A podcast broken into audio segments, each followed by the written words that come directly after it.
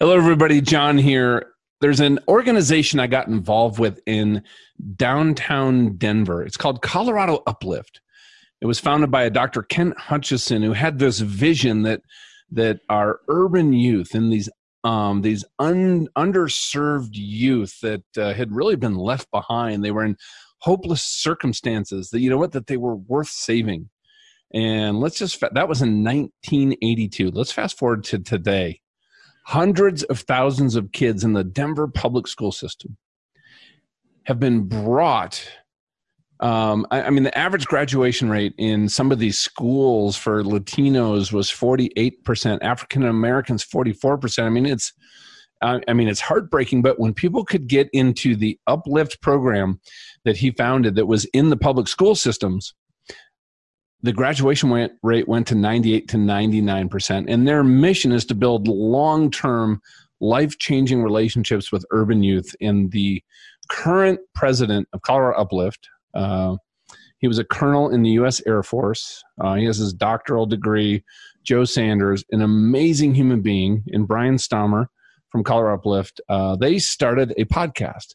Um, it, it, and they invited me on, and we were able to really share I think the role of mentorship, what it meant in my life, uh, some of the highs and lows that I've been through, and really how that mentorship, when I had it and when I didn't, how it got me through that. So I really wanted to share this conversation I had on their podcast. I'd love to have you guys plug in to the Leading on Purpose podcast. I really think you guys would absolutely love it. If you like Eternal Leadership podcast, I'd love to give you a recommendation to the Leading on Purpose podcast. Enjoy this conversation with me and Joe and Brian. Joe and I just got done interviewing John Ramstead. Wow, what a story. You're going to hear a story today about John engaging and going into the Navy as a fighter pilot, some challenges that he encountered there, going into corporate America with incredible success, and then a life altering event where his life was dramatically changed. And through that, he was inspired to do something different to take on a calling of investing in people and bringing out the best in them. Similar to what we do at Uplift, we invest in kids. John has taken on that calling of investing in CEOs, executives, leaders, and has had tremendous success over the last couple years through some of the challenges he's encountered. Welcome to Leading on Purpose, a podcast by Colorado Uplift, where we enlighten, energize, and equip leaders to make a difference in their communities. I'm Brian Stammer, Uplift's Chief Operating Officer, and today we're sitting down with John Ramstead. John's a leadership coach, but he's also, it's a little intimidating for us today. John's a podcast host of a very successful podcast called Eternal Leadership, and we're getting the opportunity to sit down with him today. So I'm going to turn it over to Dr. Joe Sanders, Uplift CEO. Thanks, Brian. Uh, thanks for joining us, John. Appreciate having you here. Oh man, my pleasure. Love being here with you guys. Yeah, you know, and uh, Brian mentioned this. Uh, you know, podcast host for Eternal Leadership. It's probably a little different for you being on that side of the, the table, um, for sure. But uh, we appreciate you being willing to do that for the sake of this podcast. Well, I love it. You know, I love about podcasts. It's just you know people hanging out, having just great conversations. You get to share it with the world, and hopefully, there's just one person out there that this might be a conversation that makes a difference for that one person. So that's always my perspective. Awesome. Well, we appreciate you being willing to do that with us here today. Uh, so I just want to jump right in, uh, John. Um, you know, you're doing some amazing things um, now, and uh, we're going to talk some about that. Um, but amongst uh, amazing things you've actually done throughout your life, uh, one of the things is you were uh, a fighter pilot in, in the Navy. Yes, uh, I was. And I know we had an agreement beforehand. We're not going to make any uh, Air Force, Navy jokes, you know, with me being from the Air Force. I think it was more of a guideline than Is that was okay? Yeah. All right, all right. So I'm, I'm going to stay within those those guidelines because that's what us, us Air Force folks do. Um, but with that said, could you you know tell us a bit about your experience in the military as a uh, Navy fighter pilot? It was incredible. It was interesting. I you know I grew up with uh, a fear of heights, like a terrible fear of heights, and I was looking at uh, college and my grandpa, think about this. Uh, my grandpa immigrated here from Norway in 1910. And then he enlisted to fight for the army in World War One and was back in all the battles as an ammo runner. Those are like the flamethrower, you know, the guys that always were the targets back then. And that just always so struck me how much he loved this country and the opportunities that were here, that he would go fight for this country after only being here a couple of years. And my dad enlisted in the Navy uh, the day he turned 17 to go fight in World War II in the Pacific and became a uh, radio man and a tail gunner. So even though I read everything about the Battle of Britain and I just knew I wanted to go in the Navy as a pilot. Never even considered the Air Force, really, because of my dad. I'll never forget though the day that uh, when when the movie Top Gun came out. Right, I just kind of when I was younger, I had this low self image. I was very introverted, very. Uh, I just was not the popular kid. I was the last guy picked for every sports team. How's that? And the movie comes out, and I'm in uh, going into my junior year in college on a Navy ROTC scholarship, and I'm watching Tom Cruise up on the silver screen, and I think I walked out of that theater with a completely different feeling than everybody else. What I saw on that screen, which had been my dream since I was a kid, was the realization in my mind that I could never do that, and I gave up on the spot. I didn't even apply for aviation. I actually applied for submarines. Wow. And so uh, while I was still in college, I actually spent six weeks on a submarine. And I realized, oh my God, I can't do this. I, I mean, I, I would be able to succeed professionally. I knew I could do the job, but I wouldn't enjoy the job. If that makes sense. That makes sense. Yeah. I'm like, oh, so what do you do when you have this choice? You're at this Y in the road. I could succeed, but not enjoy it. But in the other direction, the chance of failure is huge. They told us, I don't even know if this is true, but when we got back, because of the movie, only one in every 10,000 people applying right now are going to end up even flying a fighter, Wow. Wow. right? So here's what I decided though. At that moment, I was talking with my dad. He gave me some great encouragement, but I made a choice to bet on myself. And I applied to flight school, and I knew applying to flight school meant I could not go to submarines. And I ended up getting in. And uh, I was heading down to Pensacola, and as I'm getting closer and closer to Pensacola, right, I got this big dream. I can do this, and all this stuff starts flooding in. These limiting beliefs, things I, I believed about myself to be true, which really weren't. Things that people had said to me, and I was started like freaking out as I'm getting closer to Pensacola. And I remember something my dad said, and it was the best advice I've ever had in my life. I followed it to this day. And he said, John, when you get down there, there's going to be a student who's crushing it, who everybody's talking about, the ace of the base, and you need to go find him. He's going to be probably just like Joe Sanders. He didn't even know you yet. Um, but go buy him a beer and just ask him what he's doing. And I did that. His name was John Foster. And I said, What are you doing? He goes, Well, here's what I believe. It's not the best pilots that graduate. Number one, it's the best students. I'm like, what are you talking about? He goes, well, do you know how to juggle? I'm like, uh, I don't. He goes, good. You're going to learn. He made me write down everything we had to know in the cockpit, every procedure, emergency, anything on three by five cards. While I juggling, he would quiz me because he goes, you have to learn how to recall information, make decisions while doing something physically. Well, anyway, I followed his, and here's the interesting thing that was curious to me. Everybody in my class said they wanted to be number one. Hmm. And when I shared with people what I was doing, working with this guy, John, I was letting him mentor me, why I was getting such good grades. I'd risen to the top of my class. I invited them to join John and I for a time instead of going to the beach, instead of going to the O Club for beers. Uh-huh. You know, he would do some of that, but he had to get everything else done first. And none of them joined us. Hmm. So I, I thought that was really curious as an observation. A lot of people say they have big goals, but they don't want to put in the work. I know you played basketball at a very high level. You put in work that other people didn't, didn't you? That's right. Um, While juggling, actually. while juggling, yes, that would be impressive. Did you do the, did you do the uh, the basketball, the bowling pin, and the chainsaw?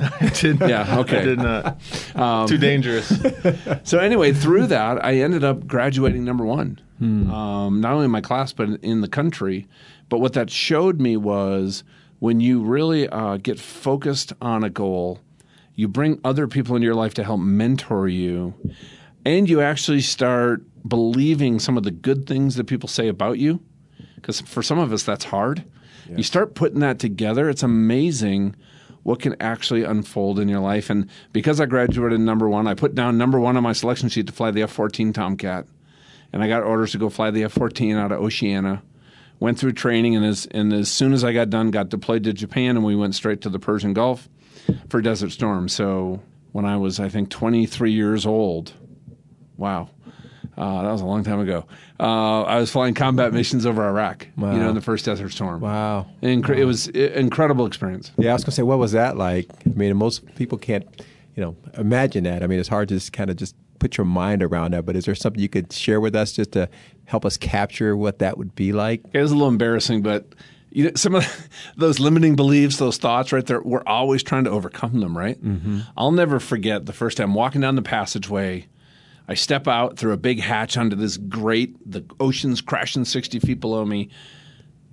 I turn to the right and climb up, put my foot on the flight deck, and this hot wind just blasts me in the face. It's seven in the morning, it's already like 113 degrees, and I had this knot in my stomach already and the air was just thick with like the smell of jet exhaust and hydraulic fluid. And I looked over at my Tomcat, and it was loaded for the first time in my life. And this is your plane, right? Your this Tomcat, is my, my F4, yeah, that I'm going to yeah. go take off the deck. Uh-huh. It was loaded with live bombs and missiles. Hmm. Because this was my fir- my morning. This is my first flight into combat. And I knew that the decisions I made that day, my wingman's life is going to depend on it. Hmm. And the the decisions my wingman's my wingman makes, my life depends on that. And Joe, we were tasked to do close air support for troops on the ground. So the first time this was going to be like could be for real. Yeah. And every decision you make in that environment is life or death consequences for somebody. Mm. And so like all this is going through my head. So I just the only thing I can do is start going through my checklist and I get in the cockpit and I'm just trying to push that knot in my gut down and the engines just start roaring to life and I'm just alone for a minute and I just start doubting myself. Hmm. Then they start taxing you forward and you get up to the catapult shot and uh, to the catapult and they lock you in and you go to full power and they're running around doing all the final checks and then the uh, flight deck officer gives you a signal which means to go to full afterburner. And when you go to full afterburner, you're burning 2,000 pounds of fuel per minute. Hmm. That airplane's rattling and shaking, and the last thing you have to do before you launch is you salute the flight deck officer to let him know that you are good to go. Everything's in the green. Hmm. And right before I was supposed to raise my arm to salute him, I literally couldn't raise my arm. And I'm wow. thinking in my head, don't launch, man. Don't. I am not ready for this. Now, evidently, I saluted and boom, I get fired zero to 150 mile an hour, 2.4 seconds, and I'm climbing my way up into Iraq, and I'm going, what the heck? Wow. But I look back on that moment, and I just think about, you know, some of these incredible people in my life. My dad, mm. you know, John Foster, uh, my wife now of 30 years, she mm-hmm. was part of this. My mm-hmm. commanding officer at the time, his call sign was Darth for Darth Vader. Okay. And yes, if you picture Darth Vader in a Navy uniform, that was him. you did not want to be on his bad side, but he was an amazing mentor. To me, as a matter of fact, we're, we're still in touch now, 30 years later. Oh, that's awesome. But you know, it's those people in your life, you know, you, you get into situations, whether it's a career decision, a relationship decision, you know, you've made a huge mistake and maybe have to walk through stuff. Mm and there's those people we have in our lives I've come to realize that are so important that maybe you know they helped us accomplish things that maybe we didn't think were possible. Mm. or they helped us you know move through times of like significant adversity. I've absolutely had times like that. Yeah. You know or they just believe in you until you believe in yourself mm. a little bit more. Yeah. And it's through the influence honestly of others I am so grateful today. I truly believe that is a huge reason why I've been able to do some of the things that I've done and get through, you know, to get to some of the peaks, but also move through some of the significant valleys I've also had. Yeah. But I think that was one of the biggest things. And, and just flying a fighter, you know, flying low levels at 100 feet, pulling six, seven Gs. I got to fly the F sixteen, pulled nine Gs. That just hurts. that just just be no other way to say it. Yeah, huh? there's just I don't care what some other F sixteen guy tells you. That's just painful. I'm like, yeah, let's go fly. Let's we're gonna just bend this thing around. I'm like, yeah, that's gonna hurt. hey, well, you mentioned um, moving through valleys. Um, you know, can you talk to us a little bit about um, your, your transition out of the military? Uh, you know, and before going there, um, you know, you mentioned you know the movie Top Gun as yeah. well. Uh, you know, you got selected for Top Gun, right? And I then did. you had a point after that where there was a transition um, and maybe a little bit of a valley. Can you kind of share a little bit um, with us on what happened there? Yeah. So, have you been on a Navy ship? I have. Okay, so I walk out of my commanding officer's stateroom and I have a permagrin on my face. Man, I am I am floating down the passageway. I had just been told I was the one going to Top Gun. Yeah. I literally couldn't even sleep that night. And, and just for the audience, can you maybe say a little bit about what that means? I mean, top it's a big deal. I mean, first of all, you actually you graduated at the top. You know, we talked about Pensacola, Yep. top of class there. But can you talk a little bit about what Top Gun actually means, so our audience can have a sense of that? Yeah, what it is is they pick. Uh, there's a couple qualities that they're looking for. First of all, you have to be extraordinary at your ability to to fly and fight the F-14. But what happens? Top Gun is really a train the trainer program. They're bringing one person from an air wing in for an ex, an intensive to make them an expert, and then your job you come back from Top Gun into that into the air wing as the pilot training officer. So then your job is to teach everybody else what you learned. That's kind of the whole model. It's mm-hmm. all about replication. Yeah. But they can't bring you know an entire air wing and they they just don't have the resources to train everybody. So one person per year, one crew, front seat, you know, pilot and our back seater, we call them a radar intercept officer, a RIO, gets selected and that's it. Yeah. And it's a, it's a huge deal. I mean, honestly, this has been my goal for 5 years since the day I got my commission until I got told I'm going to Top Gun celebrate that night. Next weekend, I'm playing softball with our squadron team, and I hear someone yell, "Watch out!" And I turn to my right, and a, free, a line drive drills me in the right eye and blows out the back of my eye socket. Mm. And I have nerve damage, and I have double vision, and it doesn't get any better, and I lose my medical. And this is now in the mid 90s, and they're drawing down the military. And so within a year of that softball hitting me in the eye, I got processed out. Wow. So you went from being selected for Top Gun to being discharged from the military. And I even went there because they didn't know where to put me. So I actually taught some classes. So I was in, that was almost even harder. I was in the environment. Mm. I was there with the guys, and they're all suiting up to go fly their missions and do their this cool stuff. And I'm like, hey, yeah, see you later. I'll mm. keep the coffee warm. Wow. So I was like doing that was like that was that was penance. I don't I must I don't know what I did to deserve that, but uh, but anyway, now think about this. I get out uh-huh. here. I'm, I'm a pilot who can't fly. I have a degree in electrical engineering, and I don't know how to engineer anything. And I couldn't find a job anywhere. Mm. So my first job that I got was selling cell phones, and I was going door to door, knocking on, knocking, hoping somebody was home so I could sell them a cell phone. And the sounds of my dreams are roaring over my head, mm. Flying by, and I'm looking up at the F-14s and F-18s, going, "I should be up there. Mm. That should be me." Mm. And I think I had never sunk so low. I mean, my dream had been ripped away. That was my, also my identity. Mm. Right? I didn't really understood this whole concept of identity, but I will tell you that at that point, my identity came completely from external sources and validation. My uniform, what I did, what I'd been recognized for, awards that were on my chest. That was who I thought I was, hmm. right? And how I showed up in the world. Mm-hmm. And that had all just been ripped away. Yeah. And so, no dreams, no goals, no vision, didn't know who I was, what I wanted to do. And I don't think I've ever been probably lower. I wouldn't say I was suicidal, but I was close at that point. Hmm. And it was through that period of time. This is amazing. As I, so I started just going to some networking groups, mostly to see if I could sell more cell phones. And I met a gentleman that was at one of these groups who was uh, was a school teacher. Okay. He just started mentoring me. Let, let's just get together for coffee. And he introduced me to a friend of his who's an attorney. And, and then Jeff and John and I started getting together for coffee. And then they introduced me to another friend of them because this is the guy that kind of had started this chain of mentoring who was an orthodontist, Clark. And these three guys just started meeting with me and asked me like what I like to do and sowing positive things in me and helped me reframe how I seen the world and and it's also these three guys who were at this time, Joe. I would have never ever stepped in. I was raised in going in church, going to church. I was mad at God. I was mad at everybody. I would have never gone to a church. Mm. Mm. But I got to tell you, also through this, it was these three gentlemen that led both me and my wife to our faith. Mm.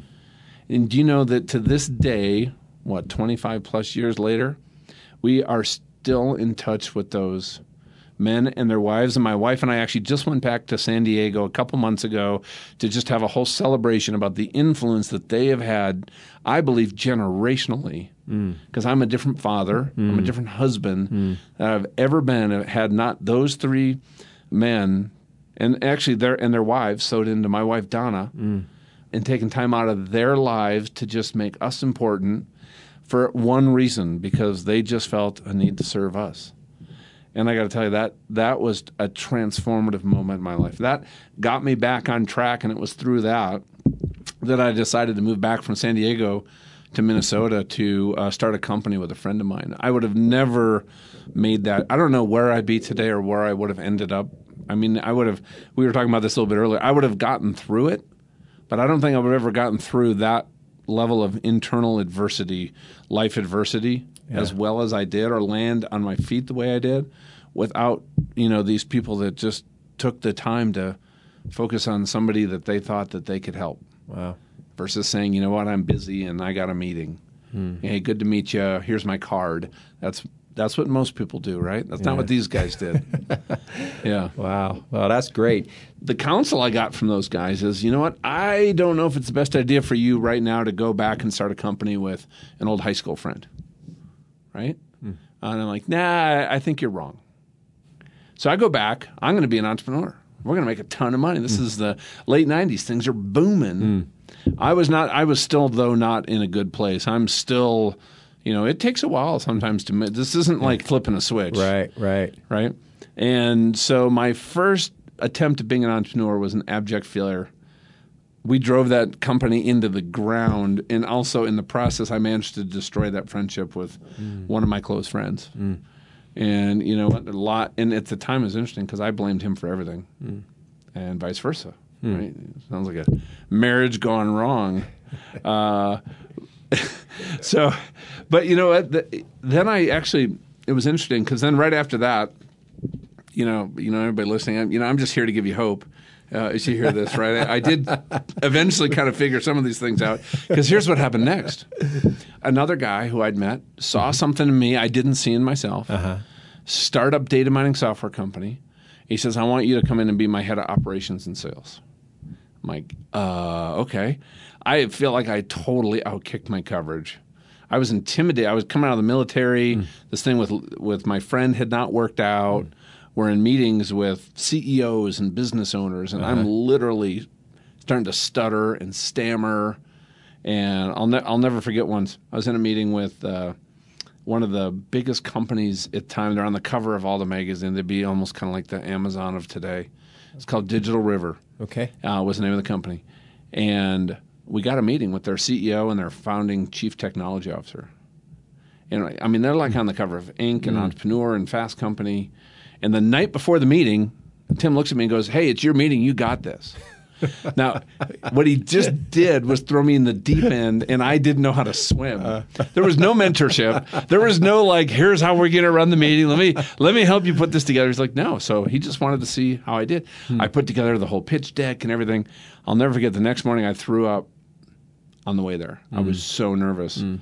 And then I get in the meeting. I'll never I can I'll never forget this wood paneled room with the window just like there. It was you know the fall of the year, and here's these two guys sitting across from me that are on you know on all the magazines, and I start to talk. Tim just you know introduced ourselves, and he hands it to me to start, and I start. I have this dry mouth, so I'm you know so and I feel myself kind of erp in the back of my throat. Mm. The only thing I have in front of me is hot coffee. So I take a, I pound some of that down, which made it worse. Oh, yeah. So now I start like stuttering mm. and talking and making no sense. And literally, Tim reaches over with his hand and takes my little pitch book and closes it and takes over the meeting. Mm. Wow. I'm like, oh man, what am I going to tell my wife? I got to get another job. So my whole rest of the meeting, I'm just checked out. I just want to be done, get out of there, and go home. Mm-hmm. And we're walking back to the car. Tim doesn't say a word. Hmm. We're sitting in the car, and he goes, "What happened in there?" I'm like, "I don't know. I don't even know what I said." Uh, and I'm just looking out the window. I couldn't even make eye contact. And he goes, Here's what happened. He goes, You know what? You were so concerned about looking good and talking about you mm. and what you did in the Navy and what our company does. I didn't hear anything that you said that was about them or how we could help them mm. or what problems they have or how yeah. we could even add value or should we even be here. Because yeah. it's all about them. And if we can't add value to them in their world, yeah. we're not going to partner because if there is value, business is just going to happen naturally. He goes, and then he said something that changed my life. He said, John, next time, I know you're going to knock it out of the park. And my head snapped around. I'm like, uh, what what did you just say? he goes, John, I think I just spent a million dollars on your training. So there's no way I'm letting you go now. Oh wow. And we never got that deal. And I got to tell you, that one gentleman, that guy at that time, uh, believing in me in that way changed everything. So then I was all in 80, 90 hours a week. We took that company from an idea to a million dollars a month in sales. wow. On paper, I was worth $17 million. I had my golden parachute. My wife and I were planning for our future. Wow. And then the internet bubble popped. Hmm. And 90 days later, we closed the doors. And I was out on the street again. okay, So Joe. it wasn't smooth sailing after. No, so okay. told you, I'm here to give you hope. Um, so it, just a lot that, I, but it was at this point, right? I'm like, okay, what the heck, what's going on? And you know, and um, this is really the foundation of the book that I just wrote. That's going to be coming out soon, right? Was Yeah. what I learned really through this whole process, the good and the bad. Was really kind of these three key things that I really started to get some awareness on. And the first one was I needed to have a worthwhile goal and dream. I had to have something I was moving toward because every time I was ever in just kind of like uh, in a treadmill or stuck in a landing pattern, right? It's just not a healthy place mentally. Those times in my life where I really felt like I was engaged and, and alive and happy uh, was when I was pursuing something. My wife in college took me three months just to get her to date me. right? Uh, you know, flight school, you know, all these different things. The second thing is I had to really figure out who I truly was, not who I thought I should be, who not the not who the world told me I should be. I had to really connect to my identity. What I've learned is our identity, I think, is formed primarily from three areas, and it's our own personal experience, right? Things that people have said to us directly, right? Uh, maybe I'm working with you, and you just make a comment that you meant to be encouraging, but just my filters, I took it as maybe validating a flaw that I see in myself, hmm. right? But we, we, you know, all this stuff is coming in, and also, especially with the the younger people today, I see it very prevalently. Especially my, I got three boys, is what we think other people think about us mm, mm-hmm. Right? Maybe just their body language in a meeting, something they put on social media. Yeah. But all this stuff comes in and forms in, and there's some of it there's truths, and some of it there's lies that we accept as a truth about ourselves. And I think if we actually looked in the mirror and said, okay, the person that I see versus that best version of myself. Mm-hmm. What is that difference? Mm-hmm. I believe the bigger the gap is between those two, the more stress and anxiety that we feel in our life. Mm. So I would just tell people if you're listening, if you're feeling that stress and anxiety, that might be a, a place to start and really look. Um, and then the third thing uh, was just having a true north. Because guess what? If you want to set a direction, a course in your life toward that destination, and you've made some work on kind of who you are, so you really kind of know where you're starting from, right? You need to have a compass. Mm-hmm. You have to be able to figure out where to go. And if you're off course, you need a reference to be able to make a correction back. Yeah. I had no reference. I mean, I, I those guys had led me to faith. That was a huge part of my life. But honestly, as I got in business and got busier and busier and got more accolades, I kind of went back into that mindset. I was in the military where my identity had be had shifted to being external again. Right, my paycheck, the title on my business card, the boards that I was on. Right, I was seeking to be on the boards that were you know, would give status and all these kind of things versus being there because I was passionate about a cause. Right. I mean, what you guys do, are, I'm passionate about your cause. I love to be part of your world and friends and help any way I can. Right. Uh, we appreciate that for sure. but anyway, so and for me, what I had to realize was that that true north for me was really getting in touch. And the- you know, from a for me, it was important from a faith perspective about you know my faith was that true north. But the other things were also really getting to understand my core beliefs, my core values, my skills, my talent. What are those things uh, that who who I want to be known for? Yeah. right? So in kind of in that mix, I kind of looked at it uh, in three areas, right? Uh, who I thought I was, who I wanted to be, and how other people experienced me. Yeah. And when I, my goal was to actually get all three of those to be the same. Yeah. Still working on that. Yeah. No. I can be honest with you. I'm still working on that one, right? Because there's times I am not the person I would love to be. Uh, but you know, with that awareness, and then I also had another great man. I got I got a job at a Fortune 100 company just as a sales rep. Mm-hmm. I couldn't find anything else. And uh, I'll never forget. I was at a, uh, and you know, anybody out there, especially if you're younger, don't be afraid to ask people to mentor you. Um, because I'll remember I was at our first company meeting, and the executive VP for this group, I don't know, he's five or six layers above me. This guy spoke from stage, and I was I was impressed. His business career was on fire, but in a hardcore technology sales driven culture, he talked about his marriage. He talked about his kids. I'm like, you know what? Because here's what I have realized over life when you bring somebody in and you're allowing yourself to be mentored, hmm.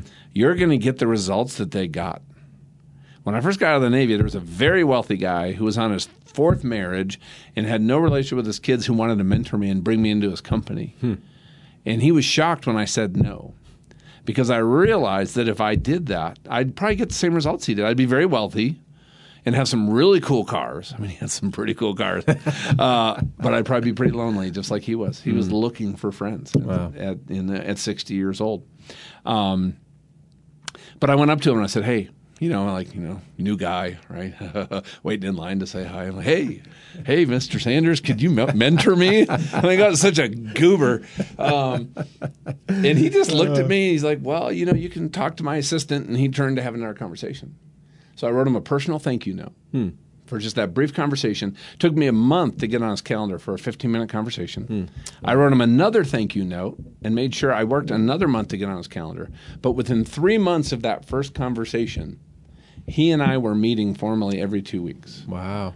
because I think as when you, somebody does agree to mentor you as a mentee, you have a responsibility to show appreciation, to take action, to give them feedback on the things that they're sharing with you, right? Uh, things that they've shared with you that you're having trouble either implementing or processing, or some of the changes they've suggested you to make. You need to be really upfront about it and not try to spin things.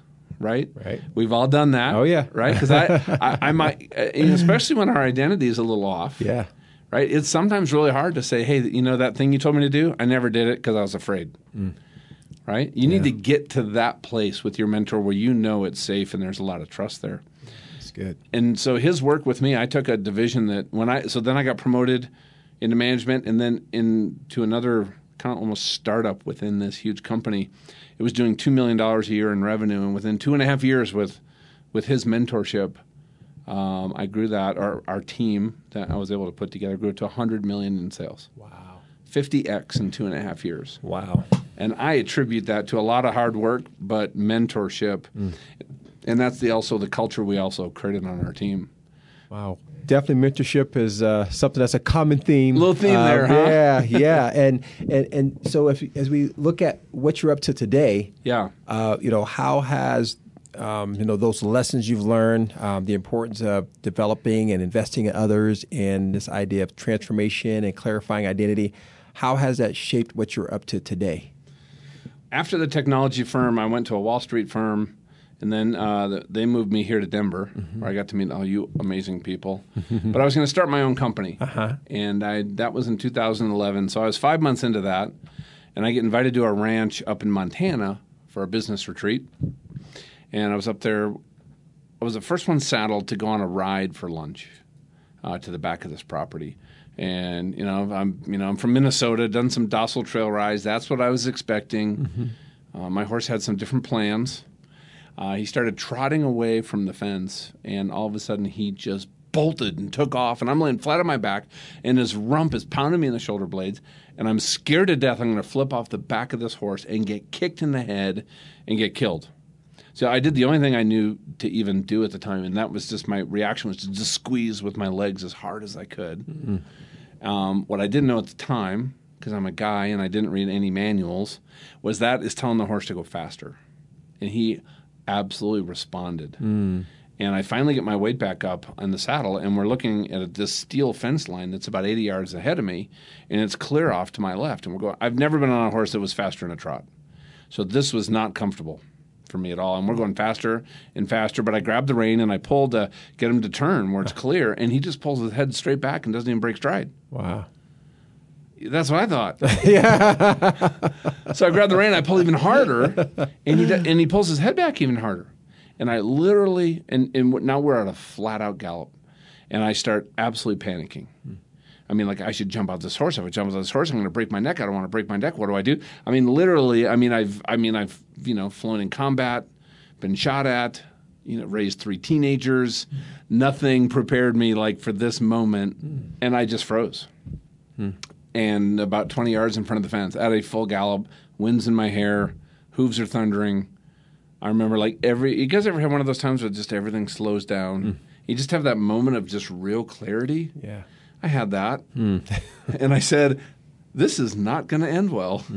And that's the last thing I remembered. Uh, he went into the fence and he actually bucked so hard he flipped over and slammed into the fence rump first and hurt himself. And when he did that, I went Superman straight face first into a three inch rolled steel beam. I broke every bone in my skull except virtually except for my jaw and my right cheekbone.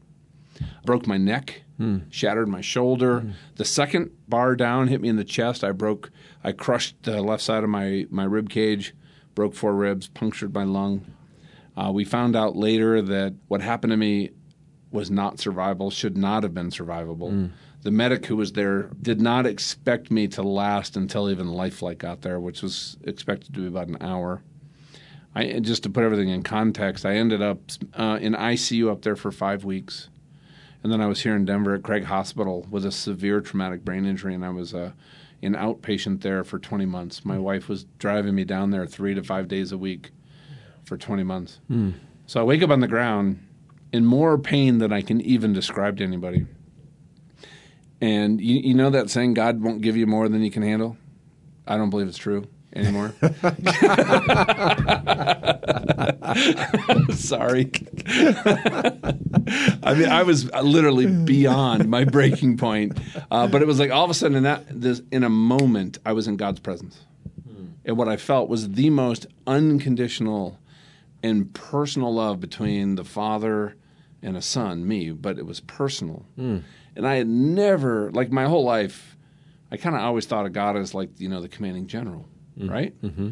Like he's a good guy, he's got your back, but you mm-hmm. don't go say, "Sir, I need a hug. I had a bad day." Right. You just you don't do that. When I was in his presence, all of a sudden I felt like uh, waves at an ocean when you're at the beach and they're washing up over you. Yeah. This peace, they had a weight to it, and as it was washing over me, all that pain and panic and fear I was in was completely taken away. It was gone. Wow.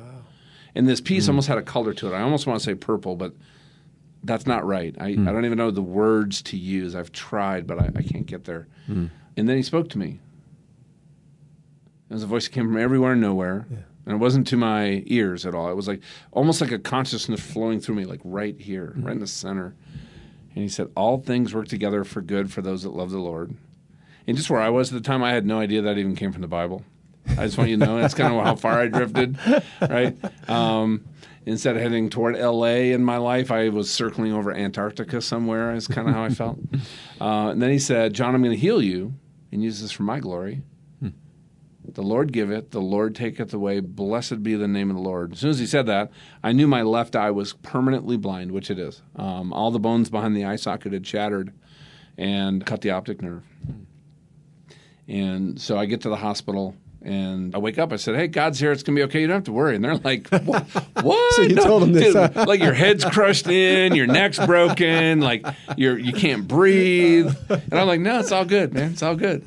And, then, and I was acting, I was acting so normal when they first called my wife. They're like, "Yeah, John got thrown off a horse. You need to come up from Denver up to Montana so you can drive him home." I get to the hospital and they they assess me and they're like, "You need to get up here with the boys because it does not look good." Mm. So let me just kind of make a there, there's so much we could unpack here, but let me just kind of share one thing that leads to your question, Brian. I'll never forget though, even though I just had that experience, I'm laying in my bed. This is a few days into it, and the neurosurgeon walks in and says, "We need to take John's skull off. We got to do emergency brain surgery," which I did. I ended up having two craniotomies, and he starts sharing with Donna. What what I'm hearing is the chance of me surviving this surgery because of all these different complications was not good. Hmm. I remember him telling her, I just want you to be prepared. He might not be the person you remember afterwards. But then he looks at my wife directly in the eyes and says, Does John have a will and a living will? And we had just redone it. We were supposed to sign it when we got back to Denver from this trip. And she explained that to him. And he goes, You know what? We can wait till the morning. I'd really appreciate if you called, you know, if you could make that happen. Hmm. Which is what they did. She called my attorney and they had it FedExed up there. And the next morning, I'm like, I signed it. I'm gar- I don't think it was legal. I don't know. It's a good thing I didn't die. But that's what they did. But they left the room, and I'm laying there in bed going, I was convinced, certainty, next weekend was my funeral. And I started playing the tape. Hmm. And you know, at the front of the church, everybody says nice things. I mean, that's what you do. Hmm. Uh, but then I started thinking about what happens. What do they say at the back of the church? Hmm. You know, when they're rooting around for the roast beef sandwiches and potato salad. Hmm. And what would they say? Let's say you guys knew me then, and it was a year or two later. What would you have really said? Hey, he's a nice guy. He was a good networker. Oh, what a bummer. I, what was his wife's name again? I think that's what people would have said. And I got to tell you, I laid there convicted and realized that I had been given this incredible second chance to live a life so that use of that life would outlive my life. Mm-hmm. Legacy. a legacy. Because that's exactly i started thinking if i'm dead what gets left to my kids? That's inheritance and to my wife. And i'm thinking you know with everything we have and life insurance they're, they're in a good spot. But brian yeah i started thinking about legacy. What have i left in my wife in my kids in the mm-hmm. world around me in a way that made it a better place made them better people and i got to tell you i was convicted Yeah. and as I recovered and I saw it like, what is next? I realized that my life had been in pursuit of being kind of the king to make it to the top. Hmm. And I'm not saying that's a wrong goal. I, there's no judgment there. But for me, that became my priority. Hmm. And what I realized is for me, how I'm been wired, my true identity, my true north, my where I want to get to personally, where that came, is I wanted to be the person that could be the kingmaker. Mm. I wanted to be the person that could step into the gap with a leader to help them connect with the best version of themselves, connect to their purpose, but then have the tools to actually go out and do something with that in Yeah. the world mm. and just be a part of just creating ripples and catalyst. And that's what you guys do here at Uplift. Mm-hmm. You guys sow into these the community. You sow into the these kids. You you stay with them. Right? It's not like, hey, I just gave you a, you know, the ticket into an uplift class. No, this is about a long term relationship. This is about truly caring about these kids. I got to tell you, like what we do feels like it's the, very similar, but we're just doing it with different people, hmm. right? And that's why I love you guys and what you do because that that is what I sense is happening. Yeah. People are awakening to the realization. I think the pendulum is swinging back. Mm. That there is value in seeing the humanity in everyone around us That's right. even if we don't agree with them, mm-hmm. even if we don't necessarily like them, Yeah. right? And this whole thing about judging people based on either where they're from, what they look like, or or some of their beliefs, right? And we tend to do that in our world, right? I say I support this candidate, you immediately put me in a box, or I say I support this candidate, you immediately put me in a box, or I support this stance on a certain social issue, mm-hmm. and guess what that does? That prevents us from having conversations. I, it is a goal of mine that in, at least every month I sit down with somebody that I know I have nothing in common with, hmm. from any of that that do not share any of my core beliefs and values. And what I have found through that, I've made some amazing new friends because you can always find something that there's there's at least something that touches that you both care about Yeah. every time. I have not been surprised yet. Um, but anyway, that's so that's what I do now. Through I work with leaders, I train teams. We've been hired by the Air Force. I can't get the Navy to hire me, but the Air Force is stupid enough to hire a Navy guy. The. Air Force is smart. See, the Air Force is smart. The Air. Force is smart. Good man. No, thank you. That's very good. Um, we've been able to work. Uh, we went on a mission trip in Rwanda. We saw this huge need with young men and women down there that are the future leaders. Not only, not only I believe of the country of Rwanda, but they have a vision to change Africa through a model that they want to create in Rwanda through actually creating a standard of life, opportunity, and a middle class that does not exist other than maybe a few couple places in South Africa. Can you say a little bit more about that model that you're, you're talking about? Yeah, I'm, I'm doing some work down there with Bridge to Rwanda. I know some of your listeners are probably very familiar with them. Um, they work with some of the top performing high school kids in Rwanda. Now, if those kids with the Rwandan education applied to a U.S. university, they wouldn't get in. So they've created a gap year. It's uh, 16 months to teach them English, to be fluent in, in speaking, writing, reading, the math skills, and ACT, SAT taking skills. And then they help them apply to U.S. universities. And uh, there is, it's been incredible. They've had now over, I think, 360 kids over the last 10 years that have had full ride scholarships from TCU, Abilene Christian, Stanford, MIT, Harvard, Northwestern, you name it. And uh, these kids see that this opportunity, I mean, think about it. Think about the transition, though, that they just went through, living in maybe a dirt. You, you guys been to Africa? I've not been to Africa. Okay. So imagine living in a, a small home, cinder block home or mud home, dirt floor. And two years later, you find yourself at Harvard. And the transition. And think about the character of these young men and women that they choose to come. They could go get a job for $100,000 after a degree at any one of these places. Mm-hmm. And they're choosing about a, most, a majority of them to come back to Rwanda to get into business there. But now, because of culture, because of the genocide, I got to tell you, there's what I saw there, where the country is today, recovering from the, I mean, 800,000 people were killed the first 90 days. I think there's 1.1 million people. This is not a big place. And think about it, anybody our age was directly involved or affected. Anybody the age of your kids that you're working with, your high schoolers and college students, uh-huh. their parents were they're involved or were affected or killed. Right? I mean, just think, right? And but like I said, the spirit of unity there, hmm. uh, the spirit of hope hmm. That they have as a country. They get to. Do you know the entire country gets together one day every month for Volunteer Day? Every village gets together, hmm. and whether it's to serve a widow in the community or to build part of a community center, but the entire country does a service day every month. Can you imagine if we did that? Oh wow. Yeah, I was going to ask if there's something we can learn in, in America from them, but it sounds Oh, like yeah, big time. Some practical things we could we could definitely uh, emulate. yeah so they're trying to change their so they're so just culturally leadership is not something that as we know as leadership you know developing people creating high performing teams onboarding people you know all these things that we are just kind of natural is not uh, part of their uh, business culture so i'm working with this small group to see if we can you know teach them the skills that they need because they're all in business from banking agriculture production you know all different areas education uh, to see if i can just uh, I'm just donating my time with this group, uh, traveling there and doing a lot through Zoom. I got to tell you, it's been incredibly rewarding. My son has joined me. He, you know, my son John. Yeah. he's there helping me do this. I've enlisted some other friends of mine that are coaches because we do a lot of executive coaches. I do coach training, but yeah, that's what I do. You know, I my my message is to, you know, just equip and inspire others to accomplish what's been inspiring them you know, to take advantage. Here's what I realized, maybe to kind of summarize, I've been monopolizing the conversation. But, you know, I was given the second chance, right? I was like, you know, I got my golden ticket. And what I realized is that this is not unique to me. John is not special. That every single day before this accident was a second chance, but I never realized it. Hmm. And every day since hmm. has been also.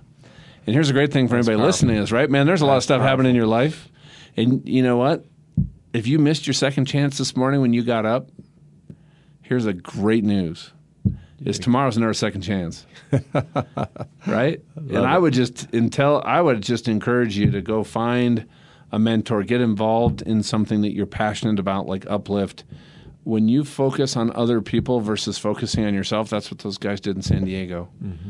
Man, you can change a life uh, generationally. Yeah. But when you sit there and when all the times where I've had my hardest moments was when everything was focused in on feeling like a victim, on why did this happen to me. But now I've actually learned that some of that stuff, if I had not gone through it, I would have never accomplished some of the things I've been able to do to either help other people or in business had I not gone through some of those times. Because think about that. The first thing God said to me in, in His presence was, All things work together for good. And I got to tell you, though, that's not like an easy process, too, sometimes. But over time, especially in hindsight, if I actually just, for me, I had to hold on to that and say, There is a plan here, even though I can't see it. Eventually, even though this is horrible to go through, I am just going to choose to believe that it's actually going to serve a purpose. And I think, honestly, trying to keep that positive mindset for myself was what allowed me to get through two and a half years in, in the hospital and 23 surgeries. I mean, that was not enjoyable. right? Yeah, wow.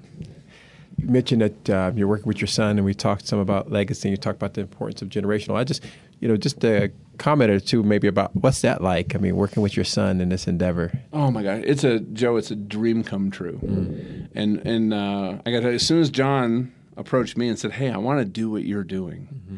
right? Uh, I was like, I got to tell you, for me, that was one of the biggest blessings ever. Mm. And then, he, and now as he's working with me, guess what I've done? Like I've always done, I've reached out to other people I know that are business owners who have their kids working for them. I said, How did you do this? How did you grow your relationship and grow the business? Mm-hmm. And for me, that actually expanded my vision of my company. One of the things now we talk about as a team is that Beyond Influence, our company, we are building it so that it is going to be a place where every single member of our family would eventually want to work. Mm. Right? I'm paying for my son's education at Creighton. So instead of him going and making money for some investment banker on Wall Street, I would love for him to take those skills and talents and make as much or more being able to work for my company yeah. as part of the family. Yeah. And if that's not his choice in this season, that's great. But I want him to also know that the door is always open and that as he watches from afar, it's appealing. Hmm. And so that has become kind of a new part of my expanded vision when John joined you know, reached out to the mentorship and like he comes over uh, four days a week. I, I, get to work with my son four days a week. We're planning things. Mm-hmm. We're going on meetings mm-hmm. together. Mm-hmm. I get to mentor him. I get to disciple him. He's being mentored by some other amazing guys that I've made sure is kind of happening outside of just being with dad. And I got to tell you, man, it it has been uh, so rewarding. Mm, it's yeah, incredible. Yeah. Well, th- thanks for sharing that with us. Yeah. Uh, you know, and as you you look to the to the future, uh, you mentioned the book. Um, you know. And you know the, your organization, your your company. Uh, we know you have the Eternal Leadership podcast. You know, in, in the future, there um, is there something that you want to share with us about about that in terms of your overall vision as you move forward um, towards the you know, like I said, with the publication of this book, perhaps, or like I said, maybe uh, something with the podcast that you have uh, plans for around or around? Yeah, well, thank you for saying that. Um, I think you know our real vision is to we call it Project 100 inside of the company, mm-hmm. and it's we want to have a uh, a life changing positive impact on a million people in the next three years, mm. and we do that because I'm like, okay, how do we do that? Right, that's a big number if we can truly change the way that I think when people really understand the heart of leadership and they're leading on purpose and with a purpose, right? If I can help 100 people really understand that, they can go help 100, right? That's 10,000. If those 10,000 go help 100, now we're at a million. So you can see everything we do now is through that lens. Mm. I'm really want to be part of a movement I believe that's happening right now that's changing really the not only the definition of leadership, mm-hmm. but how it's done. Because you and I have both studied leadership. I think one of the biggest things it's it's a huge industry. Twenty five billion was spent on leadership just in America in the last twelve months. Mm-hmm. And and like how's that going for us? right? Does anybody think we have a leadership crisis? Amen, right? Absolutely. Because everybody focuses on the why, the what, and the how. Mm-hmm. And the, while those are important, right? I could take your best teaching Joe, and I know you have this amazing background in leadership, and I could take it and apply it diligently and not get a fraction of your results. Because I think the critical thing that's missing is the who. That's right. Who we are as a person. Mm-hmm. Who do we know ourselves to be, and the confidence to step into that. And so I'm doing a lot more speaking, mm-hmm. both. Uh, as you can tell, you know, face important, but I, you know, just got back from speaking to a huge Silicon Valley company. So I speak, you know, and that, that's not that's not a topic that they want brought up. That's fine with me. I just want to be out there and, and just share people. We do a lot of work training teams. Uh, we're working with companies, helping them to learn actually how to coach. I think it's the mm. fastest way to create cultural transformation, develop people, keep your best people. Uh, so there's a lot that we're doing right now, a lot of exciting things that would be interesting to anybody to talk to. I'd always be happy to have a conversation and and if we can't help you, I have a great network, and I, you know, I love connecting people. So, I'm I'm quick to connect people if I don't think I'm the right person. So, yeah. well, we've definitely benefited from those connections, and again, amazing story, uh, amazing life, amazing testimony, and we thank you so much for sharing that um, with us. Um, incredible lessons that I'm taking from this. I mean, I got a page full of notes here, and I know our listeners are going to benefit greatly from that. And we can't thank you enough for all that you represent and really all that you are because it is the who. It's, it's who you are um, that's really making a difference for us. So we thank you for sharing that with the world and with us today. Yeah, thank you guys for what you're doing, your whole team. You guys are, you guys are changing the world. I love it. Changing this community here in Denver, for a fact. Love you guys. You're awesome. Yep, same here. All right, take care now. Thank you for listening to Leading on Purpose, a podcast by Colorado Uplift, where we enlighten, energize, and equip leaders to make a difference in their communities. We hope you're inspired by listening to John Ramstead and his story. If you'd like to learn more about John and what he's doing, go to eternalleadership.com, and that'll be in the show notes as well. And, you know, the challenge, I guess, for us as a society is to invest in people. Uplift invests in students in the Denver inner city, and then through our sister organization, Elevate USA, does that nationally. John invests in people in the corporate world, and I think we all have the opportunity to invest in people. Someone that we may encounter, a leader that has potential that needs to see more in themselves.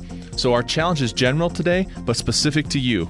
What can you do to invest in somebody to grow them, develop them, and inspire them to be a leader that they can take on and be in the world? Thanks.